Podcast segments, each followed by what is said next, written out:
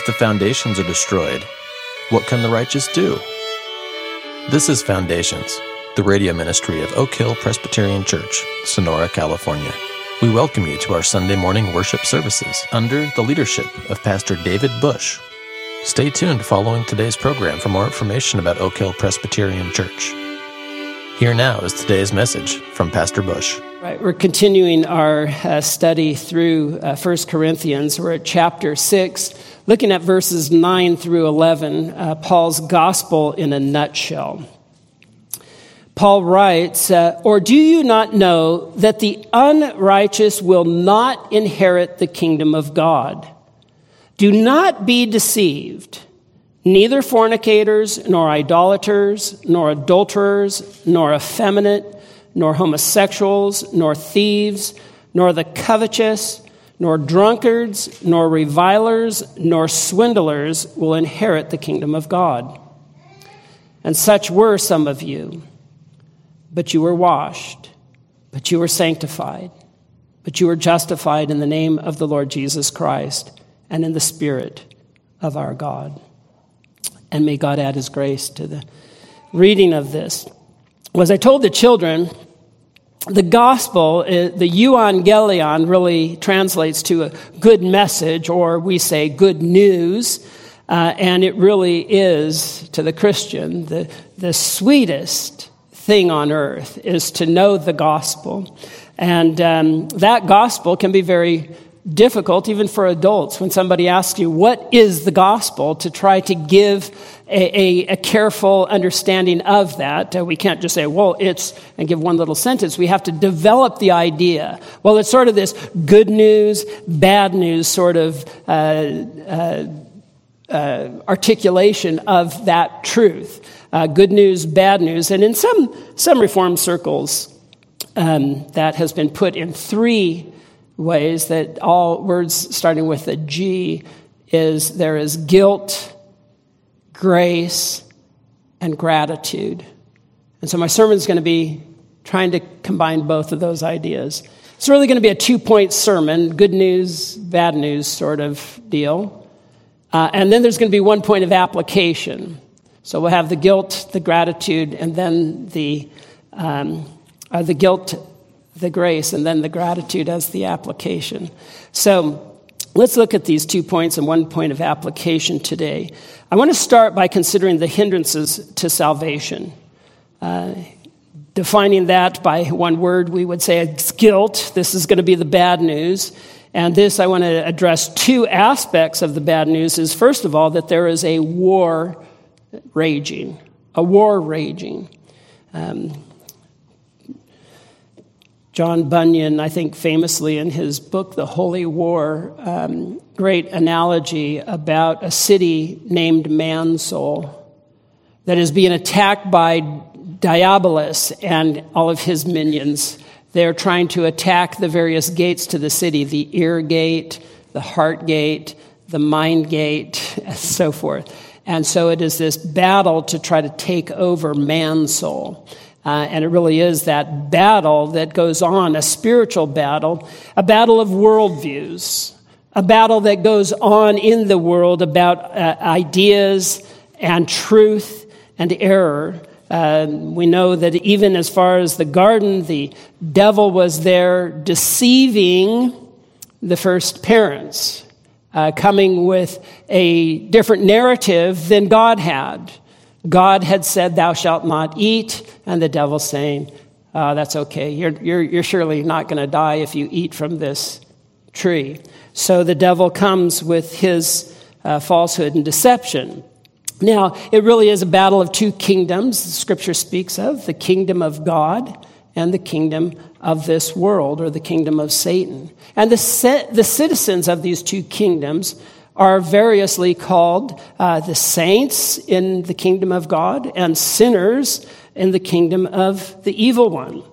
Uh, there is the saved versus the unsaved. There's the sons of God and the sons of disobedience, and we could go on and on. Uh, but perhaps the most offensive to this culture today is uh, a description of the righteous and the unrighteous. And so this is the language that Paul uses, the unrighteous, as a reference to those outside of that kingdom of God. And Paul tells us, with a sober warning, do not be deceived. Be on guard. Don't be deceived. And this little phrase here assumes that there must be some kind of a truth that we are to aspire to, to take hold of, that there's a moral obligation to embrace that truth and to avoid the dangers of deception. And that danger that he warns the church at Corinth about is that the unrighteous will not inherit the kingdom of God. Now, that's a theology that is not unique to Paul. It's not like he's invented this theology. It is really taught from Genesis through Revelation. But importantly, we remember how Christ himself spoke of seeking this kingdom as of the first importance for his hearers. Seek ye first the kingdom of God and his righteousness, Matthew six thirty-three. And you'll remember where he went right after that teaching in the following chapter about the danger. The danger was found that many will say to me on that day, Lord, Lord, did I not prophesy in your name, cast out demons in your name, and do many good works in your name? And he's going to say, I never knew you. And that's the deception. The deception that we, as seasoned Christians, ought to take note of. That Christ wasn't warning just simply about rank atheistic, hardcore unbelief, but the kind of deception that, that is within the visible church as well. Uh, so there is a, a danger that we need to watch out for in terms of worldviews that are at um, at odds. And in the church, when we miss the truth, we are deceived. And that deception dishonors God. That is sin, and that brings guilt. So there's guilt if we miss the battle and are not victorious in that. Second point of the guilt is there is a human nature that we must overcome. A human nature. You know, questions often put, do we sin because we're sinners, or are we sinners because we sin? In other words, if we commit sin, does that now make us a sinner? Or is there a nature to mankind that because we have this nature, a sin nature, we sin because we have that nature? And of course, uh, we sin because we are sinners is the teaching of Scripture, even though it is true, actual sin, it does also uh, make us a sinner as well. But uh, Ephesians two one, and you were dead in your trespasses and sin in which you formerly walked according to the course of this world, according to the prince of the power of the air, of the spirit that is now working in the sons of disobedience. There's your, your title. Among them too we all formerly lived in the lusts of our flesh, indulging the desires of the flesh and of the mind, and were, here it is, by nature, children of wrath, even as the rest. Born into a world, by nature, sinners, and we inherit all of that guilt, ultimately from Adam, and then our sins that proceed from them. Romans five twelve to fourteen, therefore, just as through one man sin entered into the world, and death through sin, so death spread to all men because all sinned. For until the law, sin was in the world, but sin is not imputed where there is no law. Nevertheless, death reigned from Adam until Moses, even over those who had not sinned in the likeness of the offense of Adam, who is a type of him who is to come. So Adam, we learned about prophets in the Uh, the Sunday school today, how Elijah is a type of Christ. Adam was a type of Christ. Uh, scholars talk about a two-Adam scheme, that Adam, the first Adam, is a federal representative one who is the one who God has sovereignly cho- chosen to represent a people. And that people, under that representation, are subject to all of the consequences of the actions of that representative. And so we inherit, through Adam, according to Scripture, death. That death came, death spread to all men. Now, Paul's argument in Romans is, uh, if death is a consequence to sin, eat of this tree and you will surely die, and not only you, but all of those who are under your representation, death spreads to all men. Paul's arguing, if if there is no law, you can't transgress that law. If there's no law, you can't have a transgression of it. You can't have sin. So why is it that people are dying from Adam until Moses comes and brings the law? There has to be a law that is binding the people between Adam and Moses. And death, as a consequence for sin, how do you account for that? And the answer is that Adam failed in the garden, and we become guilty in God's plan of his sin. So that has been debated and challenged in, in church history over and over. But if you get that wrong, I believe there is a heavy consequence to pay for that. Simply put, Pelagius uh, battled an ideology, a theology of Augustine. Pelagius believed that Adam's sin was only for Adam. It only impacted him. And everyone, every child that's born is born with the same innocency as Adam. And so each individual was accountable for their own sin, and that it was possible, theoretically, to get through life sinless and never have a need for grace, theoretically. Now, Augustine thoroughly refuted Pelagius and taught the doctrine of original sin, that uh, three-part guilt of Adam's sin, the want of original righteousness, and the corruption of the whole nature that is preserved in the Shorter Catechism, question eighteen, preserves the Augustinian view. Remember, Pelagianism was condemned as a heresy in four sixteen and then again in four eighteen at the Council of Carthage. Pelagius and Celestius were both excommunicated from the church for teaching this heresy. And then it was in the Reformation where the church had defected from the four hundreds, a slow, uh, you know, turning away from purely Augustinian theology. There was so much corruption, but it was an Augustinian monk, Luther, who brought to light Augustine's view. And then it was Calvin, the scholar, who, who polished that theology up and who quoted in his Institutes for the Christian Religion uh, Augustine more than any other scholar, any other theologian. Hands down, the most influential body of theology was Augustine. And so Um, this um, idea that was defended is that man has a nat- in his natural state, the natural man has an inability to do the things that are necessary for salvation, that there is a spiritual deadness to the natural man. And so man is dependent upon God to give faith as a gift, and then to cooperate with that gift in terms of maturing in that faith. And that doesn't uh, resonate well with the natural mind. Uh, most people in the natural estate want to believe that there is all sorts of potential to individual um, human nature.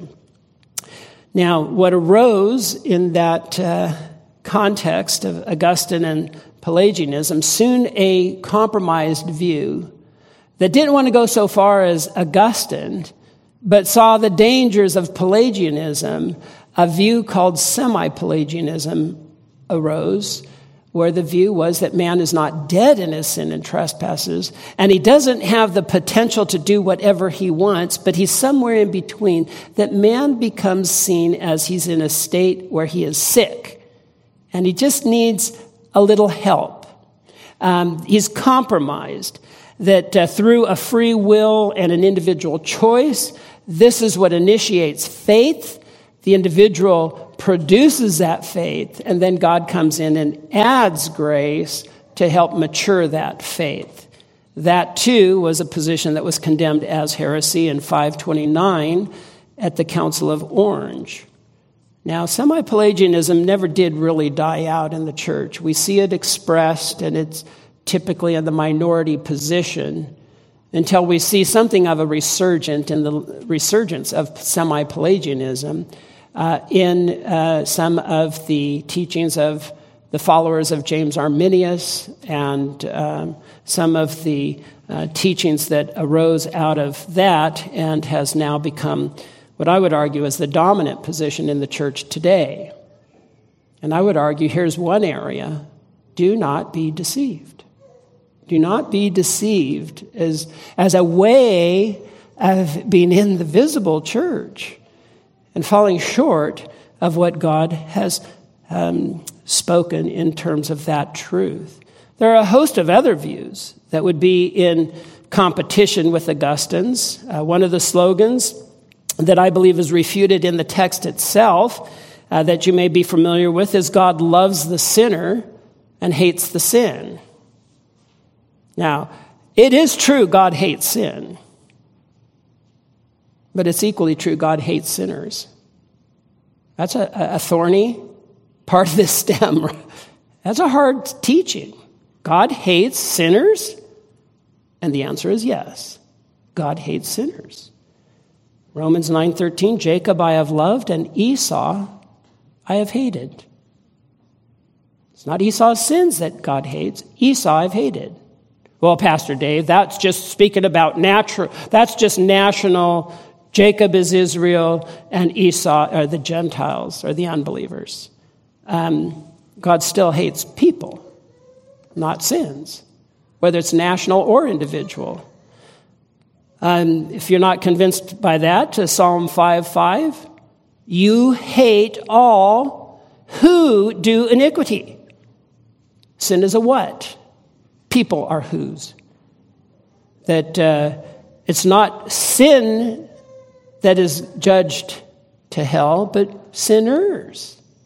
God's wrath abides on sinners, not their sin. Uh, you see the danger of this slogan, "God loves the sinner but hates the sin."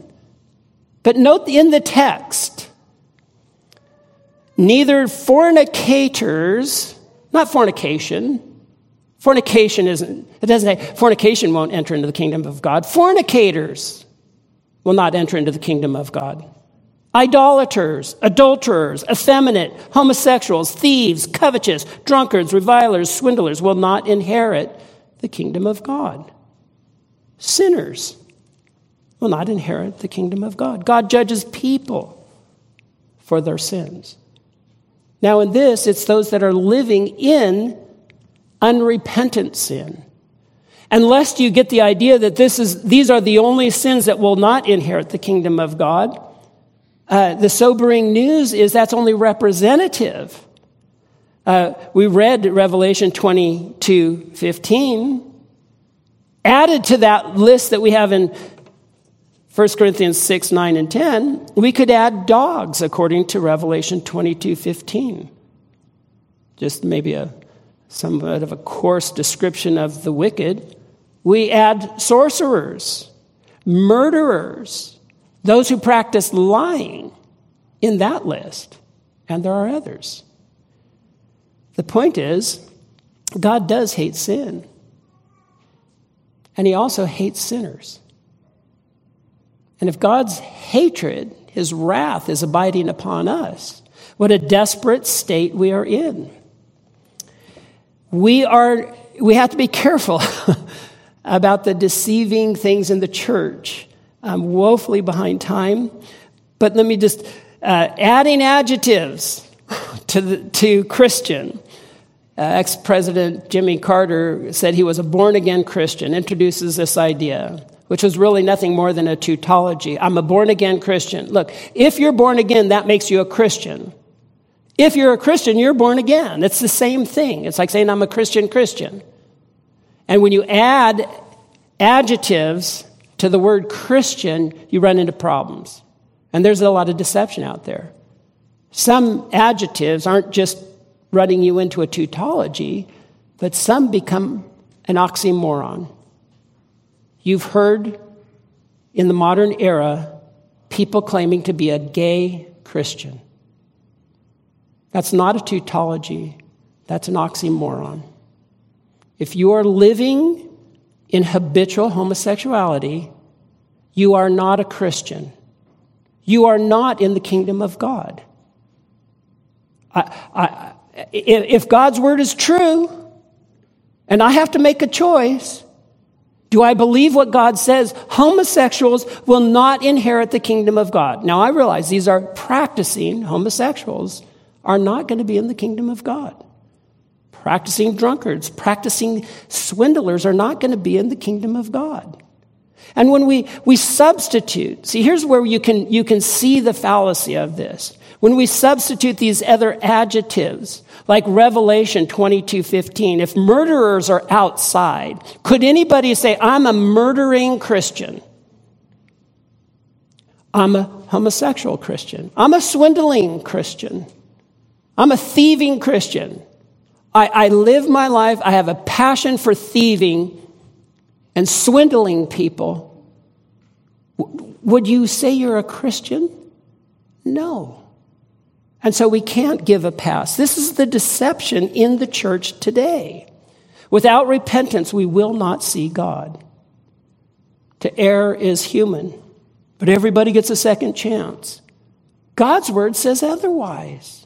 You break God's law at one point, you're guilty of all, says James in uh, chapter two, verse ten. The, the sobering picture that God gives of the natural man is that there is no one, no one in their flesh that is good enough to enter into the kingdom of God. Romans three twenty-three says, all have sinned and fall short of the glory of God. That's the bad news. It's the grim picture of those who are in Adam. Born into this world, we are wrecked. We are hopeless. We are without any ability to gain the blessings of heaven in our own strength. That's the guilt. All of us fall short of the glory of God. And I'm completely out of time. I could go on and show you the darkness of unregenerate man and his desperate need for grace. Suffice it to say, for point two, the means of salvation is that grace is Christ's unmerited favor. Or, I mean, more particularly, Christ's merited favor. Let me, I, I said unmerited. Christ's merited favor. Christ lived the life that Adam didn't live. I say there's a two-Adam scheme. The, the type that Adam was is a picture of Christ by way of a contrast. Representatives, the two of them, but where Christ succeeds, Adam had failed. Adam demerited humanity. Christ merits humanity, a new humanity, a representative group under his federal headship. And the point that Paul is making is that through that grace, there is hope.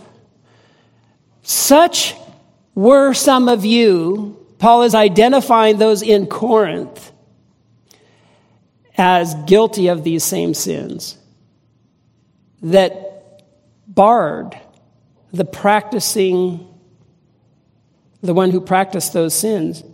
Such were some of you. But there's a past tense there. Do you see that? That you're no longer that. You're no longer those swindlers. You're no longer that drunkard. You're no longer the homosexual that you once were. You turned from that. How did that happen? Right? He says you were washed. You were sanctified. You were justified in the name of the Lord Jesus Christ. I want to land on those with much more, uh, much more uh, detail. But the washing comes through confession. If we confess our sins, First John one nine, John says he is faithful and righteous to forgive us of our sins and to cleanse us from all unrighteousness. Sanctified, you're set apart for God's purposes, and you are justified. That is, that you were declared to be righteous through the gift of Christ's merits imputed to you, credited to you. Just like Adam's guilt, now Christ's perfect righteousness given to you as a free gift. Do you see the beauty of the flower now? I mean, how can you, how can you take that in and be unmoved? That Christ's perfect righteousness is my only hope. I, I look back on my life in shame, just utter disgust.